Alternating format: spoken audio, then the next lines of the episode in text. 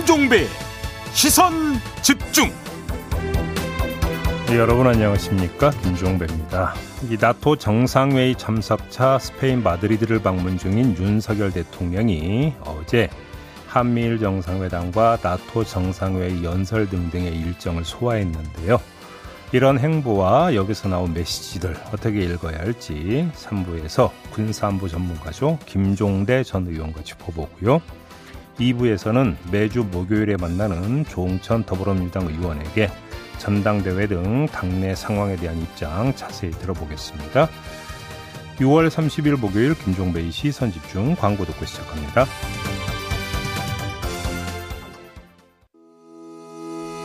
시선 집중은 촌철님들의 다양한 목소리를 기다립니다. 짧은 건 50원, 긴 건 100원인 문자 메시지 샵 8001번, 스마트 라디오 미니와 유튜브 라이브로도 시선 집중과 함께 하실 수 있습니다.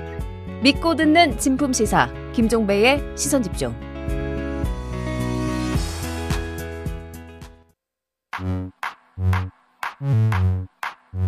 뉴욕에 뉴욕 타임즈가 있다면 시선 집중에는 JB타임즈가 있다.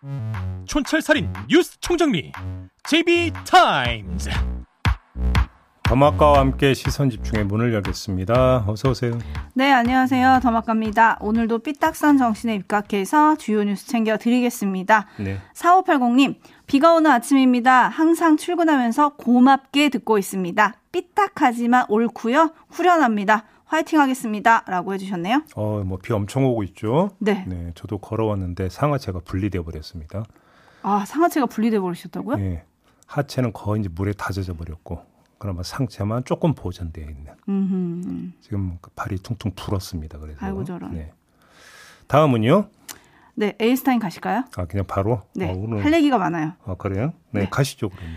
어제 박지원 전 국정원장이 나토 정상회의에 참석한 윤석열 대통령에 대해서 중국에 대해서는 말을 아껴라 이런 조언을 하지 않았습니까? 네. 나토는 이미 공언한 대로 신규 전략 개념에 정, 중국을 언급을 했습니다. 음. 중국 외교부 대변인은 나토가 지역과 영역을 넘어서 집단 대결을 고취하는 데 대해 국제사회는 경계하고 반대해야 한다면서 나를 한껏 세웠는데요. 중국의 이런 까칠한 반응에 대해서 윤석열 대통령이 직접 입장을 밝혔습니다. 스페인에서 날아온 말 함께 들어보시죠. 정상회의 첫 참석이신데 중국은 뭐 대가를 치를 것이다 이렇게 반발하기도 하는데 이런 상황에서 이제 연설하시잖아요. 좀 어떤 말씀 하실 예정이신가요? 그, 특정 지역의 동맹만으로는 그 안보 위기가 해결되지 않는다는 공감대를 지금 갖게 됐고 또 우크라이나 사태가 이러한 그 인식을 더욱 확장을 시켰습니다. 그리고 특정 국가를 거명하기보다 이런 자유와 인권 법치를 중시하는 그런 그 규범에 입각한 질서가 존중되는 그런 협력을 우리 나토 국가들과 아, 인태 국가들이 함께 연대해서 만들어 가야 된다. 아, 막 그런 차원의 이번 그 아, 나토 회의 참석의 의미가 있다고 저는 생각합니다. 네, 뭐 특정 국가를 거명하기보다 자유와 인권, 법치 이런 얘기를 했는데요. 그리고 이번 나토 일정의 하이라이트라고 할 수 있는 한미일 정상회담이 열렸습니다. 음. 25분간 열렸다고 하는데요. 4년 9개월 만에 열린 한미일 정상회담에서는 북핵 문제가 국제사회 위협이 된다는데 공감하고 안보 협력의 수준을 높이자 이런 합의를 했다고 합니다. 네. 하지만 일본은 일본의 방위력 증강을 강조하면서 약간 온도차를 드러내기도 했는데요. 음. 윤석열 대통령이 나토 사무총장과 면담을 위해서 30분 기다렸지만 결국 취소가 됐고 이에 대해서 외교 결례 아니냐 이런 지적이 지금 나오고 있고요. 네. 스페인 국왕 주최 만찬장 단체 사진 촬영 전에 바이든 미 대통령이 제일 처음으로 악수한 정상이 윤석열 대통령이다. 이런 보도가 어제 나왔었는데 그 영상이 공개되는 걸 보니까 바이든 미 대통령이 윤 대통령의 눈도 안 마주치고 악수를 해서 노룩 악수 논란이 어제 하루 종일 좀 읽기도 했습니다. 네. 바쁜 일정만큼이나 짚을 게 많은 지금 나토 뉴스인데요. 예. JB가 주목하는 건 어떤 걸까요? 안보 협력을 강화하는 건 그렇다 치고요. 네. 그러면 경제 협력이 어떻게 되느냐? 어제도 말씀을 드렸잖아요. 그러면 여기서 중국 문제가 나오는데 최상목 경제수석이 한 말이 있어요. 20년간 누려온 중국을 통한 수출 호황 시대는 끝나가고 있다. 음흠. 이 발언에 주목할 필요가 있는데 그러면 아, 수출선 다변화 그 차원에서도 나토와 협력이 불가피하다라는 이야기로 연결이 되겠죠. 네. 그럼 한번 보죠. 그러면 나토 회원국과의 거래를 통해서 어떤 실적을 들고 올지 이게 또 중요한 관심사가 되는 거 아니겠습니까? 그렇죠. 이걸 좀 보고 이야기를 좀 했으면 좋겠습니다. 네. 네, 지금 경제수석 비서관 얘기하셨는데 일, 유럽을 중국의 대안 시장이라고 언급을 한 것도 조금 뉴스가 되기도 했었거든요. 그 다변화라는 표현이 맞는 거 아닌가요? 대안이 아니라 네, 그렇게 대, 봐야 되는 거 아닌가요? 대안 시장을 도 생각해야 한다. 이렇게 얘기를 또 해서요. 네. 아무튼 유럽 국가들과 세일즈 외교 요것도 지금 하고 있어서 음. 어떤 내용인지 좀 살펴보자. 결과가 나오면 분석하자 이런 말씀이시고요. 네. 한미일 정상회담 내용이나 이런 것들은 저희가 3부에서 또 집중적으로 분석을 해보겠습니다. 종종 쓸데없는 거에 꽂히기 때문에 한미일 정상회담이 25분 걸렸대잖아요. 그러니까요. 그 번역도 했, 통역도 했을 거 아닙니까? 제가 지금 그 읽어드리려고 그랬는데 잠깐 기다려보세요. 4883님이 오늘 왜 이렇게 구박해? 아니 4883님이 음. 보내주셔가지고 제가 네. 아까부터 아끼고 있었거든요. 아, 이 예, 문자를. 예, 예. 25분 동안 무슨 깊은 이야기를 나눌 수 있었을까요? 서로 통역하느라 시간도 더 필요했을 텐데. 뭐 하긴 뭐 근데 뭐 이제 그 정상 회담이라고 하는 게 사전에 미리 조율을 하기 때문에 그냥 그렇게 이해하고 넘어가죠. 네. 이 말씀 하시려고 했던 거 아니었어요? 음. 8803님, 아니, 노루각수라뇨? 우리 국격은요? 라고 조금 네. 음, 화가 나셨고, 음. 9382님은 GDP 계속 줄고 있는 유럽이 GDP 계속 늘고 있는 중국의 대한 시장이 될 수 있나요?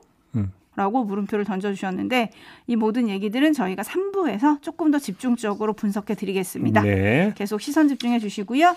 뉴스와 분석이 함께하는 제이비타임즈 오늘 주목할 뉴스들 챙겨 드리겠습니다. 음. 첫 번째 뉴스는 어떤 건가요? 한덕수 총리가 그저께 취임 한 달을 맞아서 기자들과 만찬을 겸해서 간담회를 가졌나 봐요. 이 자리에서 여러 가지 말을 쏟아냈는데 세 갈래 말이 있는 것 같습니다. 먼저 정리를 해드리면 첫 번째 책임 총리, 책임 장관제에 대해서 이야기를 했어요. 네. 대통령께서는 소위 총리, 내각의 힘을 확 실어주는 경영을 해보겠다고 생각하셨다. 첫 번째 결과로 강요를 뽑은 다음에 자기가 쓸 사람은 최대한 재량을 줬다. 박구현 국무 1차장, 이정원 국무 2차장 모두 박문규 국무조정실장이 같이 일을 해야겠다면서 데려왔다. 음, 그래서 책임 총리, 책임 장관제의 실증 사례가 바로 이것이다. 국무 1, 2차장이다. 이런 취지의 발언이 하나가 나왔고요. 네. 두 번째 검찰 공화국과 관련한 발언이 있었는데 검찰 출신 박성근 총리 비서실장이 검찰 공화국의 사례 가운데 하나로 거론된 것과 관련해서 내가 원했다. 대통령께 누가 와도 다 같이 일할 자신이 있다. 대통령이 생각하는 사람이면 좋고 장재원 당선인 비서실장이 선택해 달라고 했더니 대통령께서 정말 그래도 되냐고 세 번을 물은 다음에 아, 박 비서실장을 뽑았다. 음, 이런 이야기를 했습니다. 네. 그러니까 찍어 누른 인사가 아니라 본인이 원한 인사였다. 네. 이런 취지의 주장이 되는 것이겠죠. 그러면서 뭘 와도 넌 뭘 모른다. 이런 식으로 발언까지 했더라고요. 그다음에 마지막 전임 정부 사람들에 대해서 날선 이야기를 했는데요. 홍장표 한국개발연구원장, 정혜구 경제인문사회연구회 이사장은 물러나야 한다 이렇게 그 말을 했고요. 특히 홍장표 이, 어, 원장을 겨냥해서 소득 주도 성장 설계자가 KDI 원장으로 앉아 있다는 것은 말이 안 된다. 이렇게 직격탄을 날렸습니다. 네, 지금 세 가지 말을 아주 자세하게 전해 주셨는데 네. 무슨 문제가 있다고 보시는 겁니까? 이 세 갈래 말은 두 개의 교집합으로 다시 분류를 할 수가 있는데요. 교집합. 네. 책임 총리 장관제와 전임 정부 사람들에 대한 이 이야기에서 교집합이 하나가 형성이 되고요. 그다음에 책임 총리 장관제와 검찰 공화국 관련 발언에도 교집합이 성립이 되는데 그걸 한번 좀 차례로 한번 이야기를 해봅시다. 네. 먼저 첫 번째 책임 총리 장관제와 전임 정부 사람들 처리 문제의 교집합이 뭐냐면 한 간단하게 접근해 들어가는 방법이 있는데요.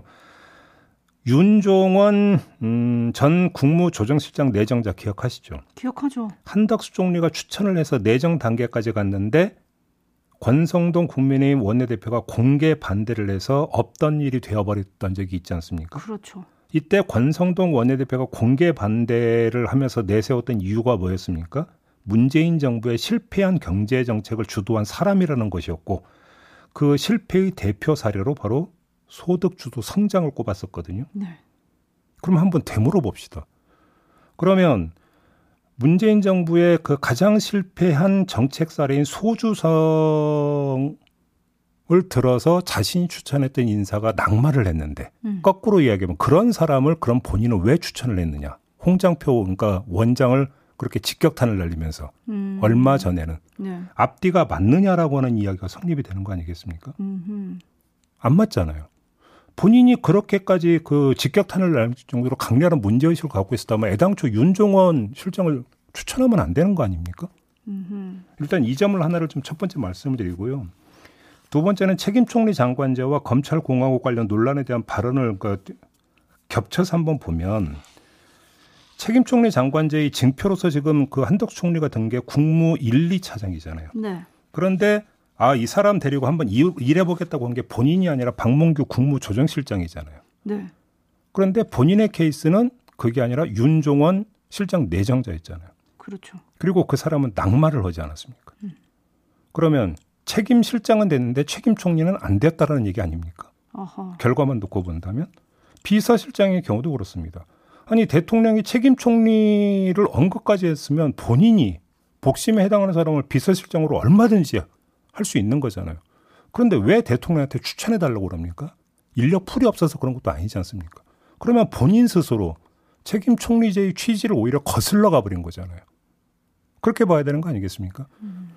뭘 몰라도 정말 모르는 게 아니라 책임 총리자라고 하는 그 취지가 무엇인지를 본인은 정확히 인식하고 있는지 이것 좀 되살폈으면 좋겠다. 이 말씀을 드리고 싶은 거고요. 마지막으로 이 두 개의 교집합을 다시 교체해서 종합을 하면 한덕수 총리에는 한 가지 일관성이 발견됩니다. 어, 뭐? 그 일관성이라는 게 뭐냐면 소신은 없고 코드 맞추기만 있다라는 일관성. 여기서 일관성은 발견된다.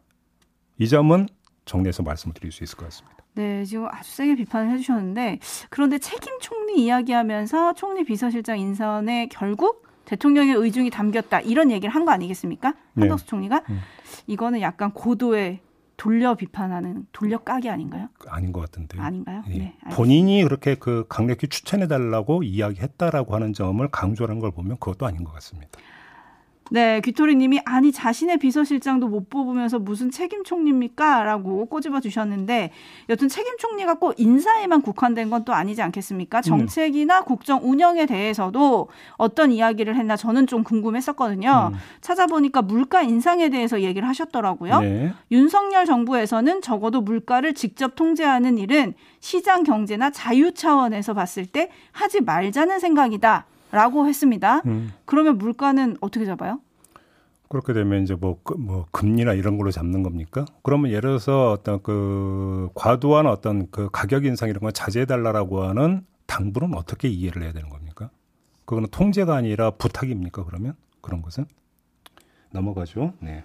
네, 제이비타임즈 다음 주목할 뉴스는 어떤 건가요? 민주당 조직 강화 특위가 지역위원장 신청을 받았는데요. 홍익표 의원이 삼선 지역구인 서울 중성동구 갑을 떠나서 험지 중에 험지인 서초울로 옮기겠다고 신청을 했다. 이 소식 전해지지 않았습니까? 네. 어제 또 한 소식이 더 전해졌는데요. 척수장애인 출신으로 지난 총선 때 영입 1호였던 최혜영 의원이 보수 성향이 강한 경기 안성을을 신청했다고 합니다. 음흠. 어, 두 사람 모두 당선을 기약할 수 없는 곳에 도전장을 내밀었다. 이렇게 정리를 할 수 있을 것 같은데 그 이유가 당이 혁신하는 모습을 몸으로 보여주고 싶어서라는 것이지 않습니까? 네. 홍익표 의원이 이런 말을 했어요. 직접 들어보시죠. 네, 최근에 우리 당이 중요한 선거에서 계속 그 국민의 선택을 받지 못했습니다. 예. 아, 전체적으로 그 뭐 후보도 물론 책임 있겠지만 어, 국회의원으로서 특히 저도 한 3선을 한 국회의원으로서 어, 책임을 어, 통감 그 느끼고 있고 그에 대해서 뭔가 어, 그에 걸맞는 어, 책임지는 행동이 있어야 되겠구나라는 게 음. 하나고요. 예. 두 번째는 그 단순히 책임을 넘어서서 이것이 당의 변화와 혁신으로 이어지지 않으면 음. 어, 우리가 총선 다- 다음 총선이나 또는 다가오는 대선 등에서 승리하기 어렵다 이런 게 네, 뭐 험지에 손 들고 가는 모습 신선해 보이기는 합니다. 그러니까요. 이제 사심 그리고 평안 이걸 버리는 모습 이건 사실 혁신의 기본 조건이면서도 사실은 결단을 요하는 문제 아니겠습니까? 그렇죠. 그런 점에서 두 사람이 큰 용기를 낸 것으로 평가를 해야 된다고 생각을 하고요. 그리고 이 움직임이 지역구 프리미엄에 안주해온 다선 의원들에게 자극제 겸 압박 요인이 될 것으로 전망도 할 수 있을 것 같습니다. 음흠. 그리고 또 하나가 있는데요. 이 점과 연결지어서 한번 말씀을 드려보겠습니다.